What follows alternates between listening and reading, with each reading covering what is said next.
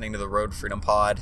You can find me on Instagram and Twitter at Matt Shalava, and today is Tuesday, May 11th, 2021, and it has been a very, very slow reselling day with releases, not really a whole ton, and it's just been it's been all right though. I mean, I made some decent sales. It's been a good day. So, I'm happy to get after it tonight and get after some of the work that I've had sitting on my plate for reselling. But it's been a good day overall. Like I said, some good sales have come in. I've gotten a lot of good offers on stuff. I should have probably taken a couple of them. That's kind of one of the regrets that I have, I guess. I had a couple offers come in that I stopped and looked at for a moment, and I was like, maybe I should take that. And I've come to learn over the, the couple of years that I've been reselling that when you see an offer come in that you pause at, you might as well just take it. If it's good enough to make you pause, it's typically something you're comfortable with.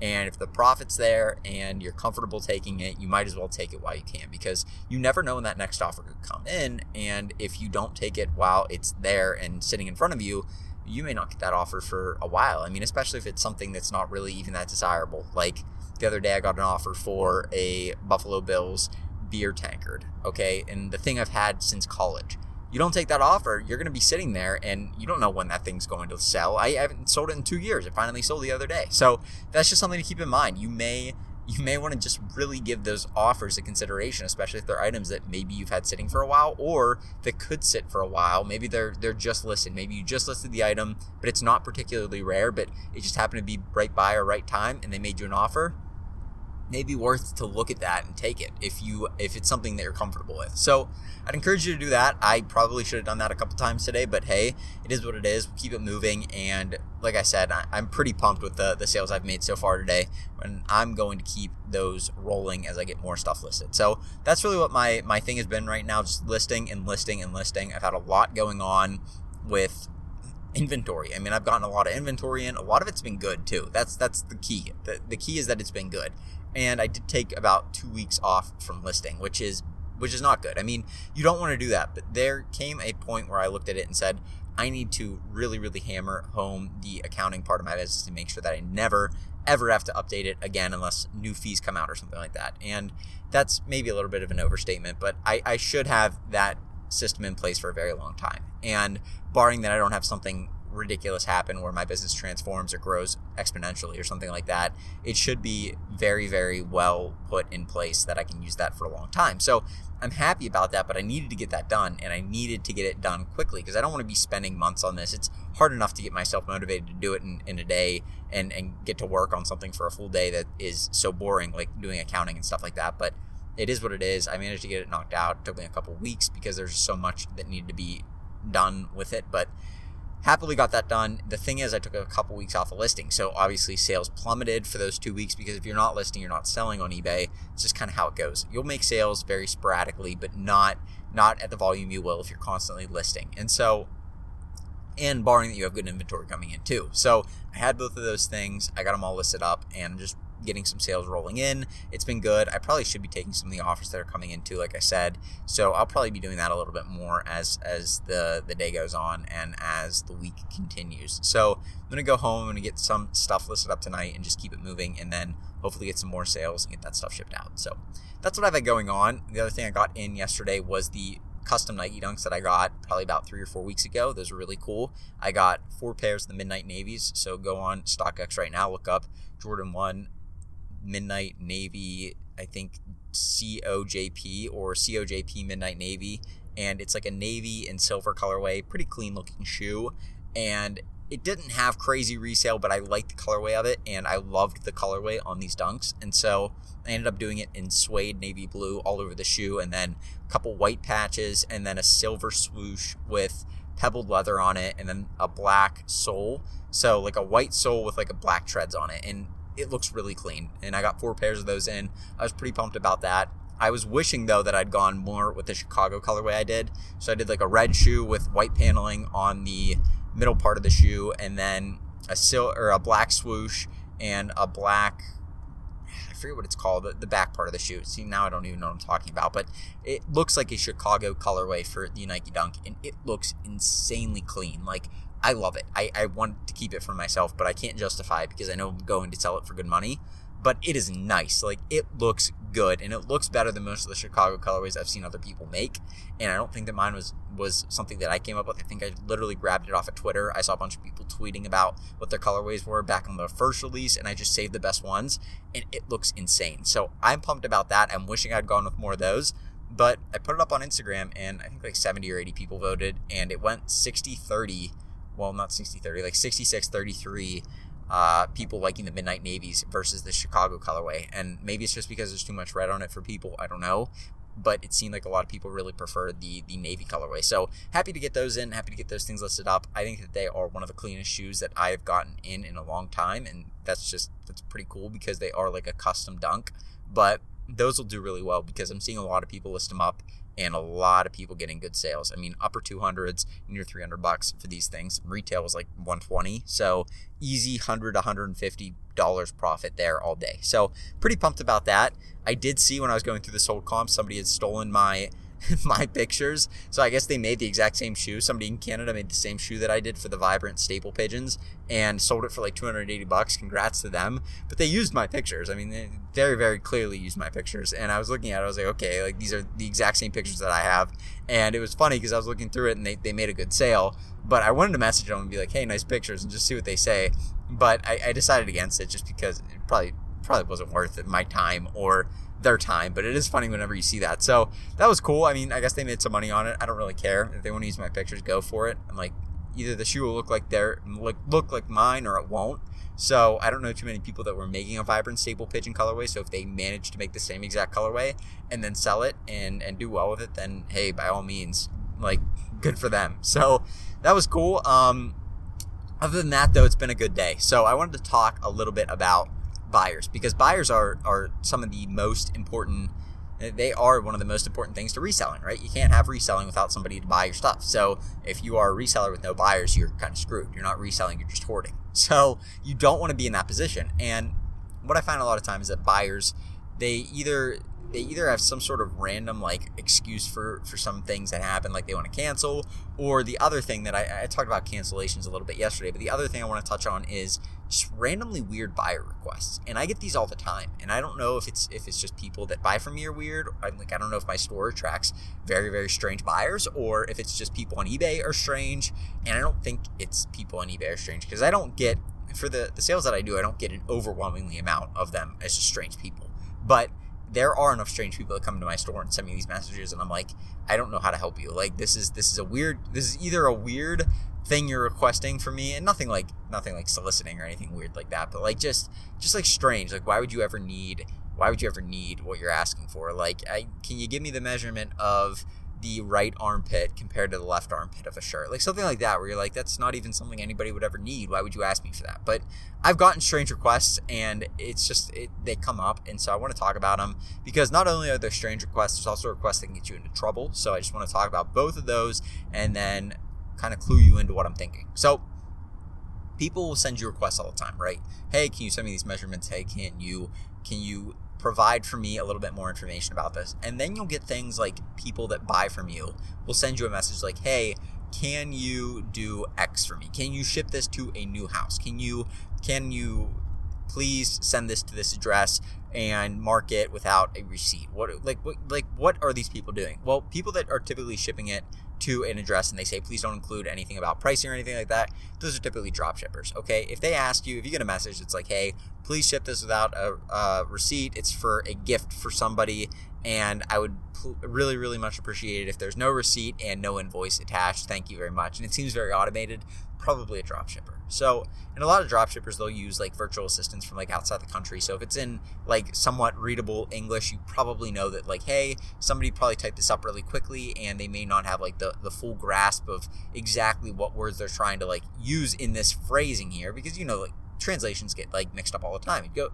I, I took Spanish in high school and like I always messed it up. So it would make sense that if somebody's trying to translate over to English and maybe they don't have like the exact dialogue down, it may be a little bit difficult to, to understand and you get that like broken English.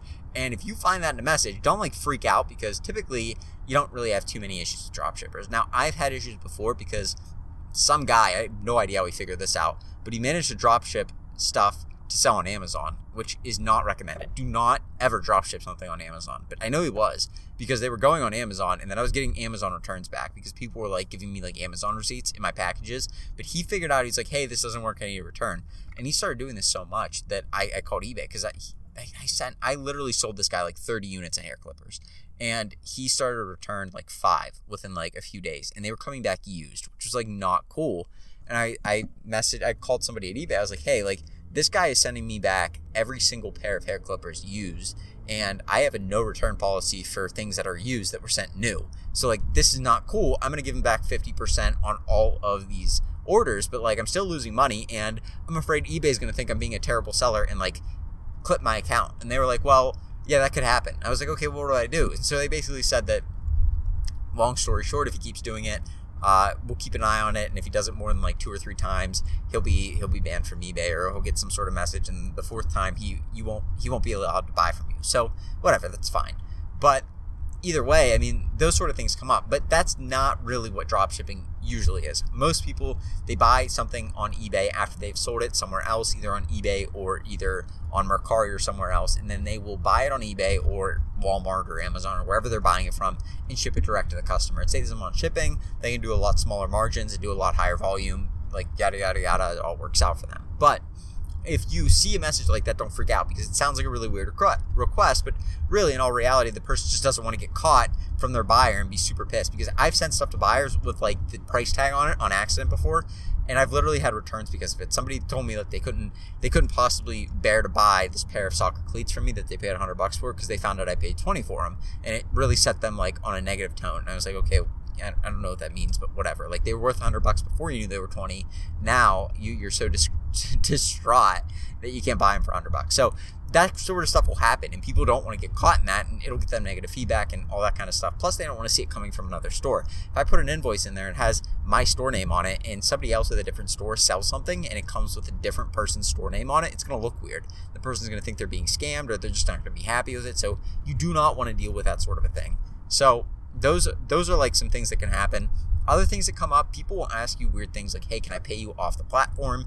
Can I send you a message at your Gmail? Can I text you?" Like, do not engage in any of that kind of stuff. Uh, if you if you care about your eBay account, if you don't, or you you're happy with like possibly getting scammed, or you're like comfortable with it, then go for it. But most of the time, it is a scam, and even if it's not, eBay has a pretty good system in place. I was watching and reading a little bit about local sales because my girlfriend's dad was buying like a, a motorcycle on eBay locally, and it said if you, I was reading through their fee system, and it said if you and the buyer agree to a price on eBay and then don't pay through eBay, they will charge the seller the maximum fee for whatever the highest price either their item was listed at or you decided on in the messages. So, like, keep that in mind. Like, they're not messing around here and they will find out. So they have a pretty good system in place now. There's there's obviously stuff you can do and you can get around it and stuff like that. Like that's fine and and, and that sort of things you do that on your own risk. But there are people that will try and message you outside of eBay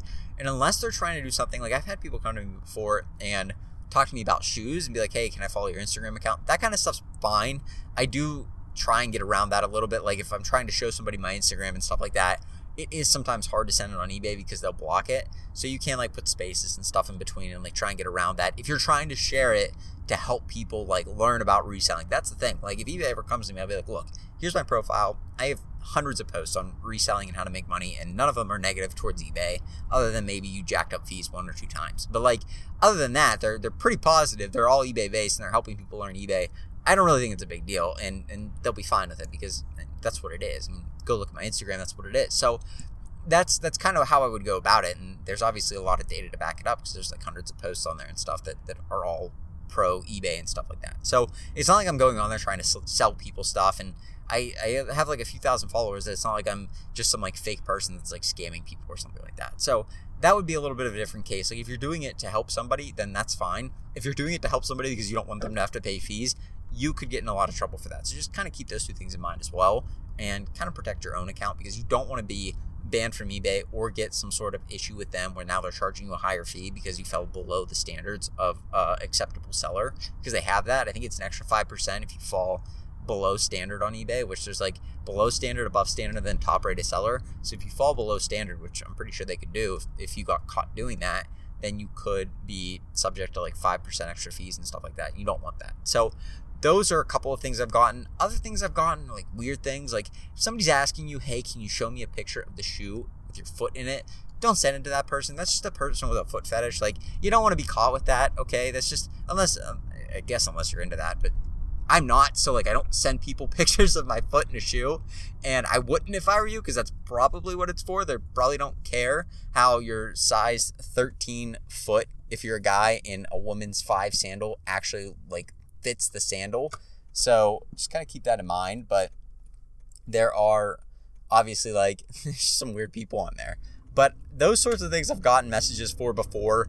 Um, other than that, though, I mean, you'll get sort of requests where you can't do things like, can you ship this to a new address? You don't want to do that because that's sort of a buyer request with you losing your seller protection dollar item, I, I say do it because what's the, what's the worst that could happen, right? If it's like a 10 20 30 dollar item and, and you're comfortable losing it, if something goes wrong, gaming, and you're comfortable with it, like okay, fine. Like that, then then if you're comfortable with losing the item, then yeah, just ship it to the new address. There's nothing wrong with it. It's not illegal or anything like that. But if you're shipping like an expensive item that you're not comfortable, if you were to get a buyer trying to scam you, if you're not comfortable losing that item, then message the buyer back and say, hey, like that goes against eBay's policies.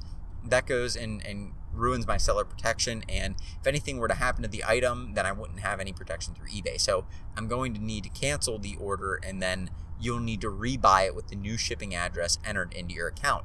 And that sort of a thing I've done before. It, it the, the kind of risk you run is is the person actually going to rebuy? And I've had people before that know eBay and say, hey, like I know how this works, I'll just rebuy it. Like that, those sort of people are fine. But you don't want to find yourself like if somebody's like, no, I'm not rebuying it, just ship it to this address. Like that's probably a scam, anyways. Like um, people that are like very, very adamant about just shipping it to a new address and they're not rebuying it, like probably not the person that you want to be having buy from you because it would be pretty easy to would be pretty easy to have some sort of a, a scam happen at that point. So just don't want to have that happen. But if it, like I said, if it's a cheaper item, you're not that you don't care about it that much. It's maybe some old inventory or something like that. And they say, hey, can you ship it to a new address? Yeah, like that's fine. I'll do it. I'll ship it to a new address. I don't care. Perfectly fine. Whatever you need. It, it's a $10 item. I'm not going to sweat it. But like I said, if it's a hundred dollar pair of shoes, I'm gonna say, hey, listen, I understand, but this goes against my protection on eBay, and if anything were to happen to this, I'm going to be left holding the bag, or I guess holding nothing in the bag. So uh, I can't really be responsible for that. So that's kind of where things happen and, and where things lie. Other than that, though, I mean, people on eBay, they're, they're usually pretty relaxed with some things. You'll get weird, weird requests. You'll get weird buyers. You'll get people that are very, very like needy or like this one guy, I sold him a pair of, of Jordan Flints, uh, the Flint Sevens, and he's like messaged me probably 10 times asking me where they're at, when they'll come in, can he pay with a new card? He accidentally paid with his girlfriend's. And I'm like, I, I don't know how to do any of this. Like, I don't even know how you're messaging me because when you sell a pair of sneakers on eBay that goes through their authenticity program, they cut off communication between the buyer and the seller. So like found my account and then, well, he already had my account, but he went just found another item and started messaging me through that. So, I don't know. I mean, like you'll get some really needy buyers that are just really crazy, and then you'll get buyers that don't want to pay. You'll get buyers that are like, "Hey, can you please?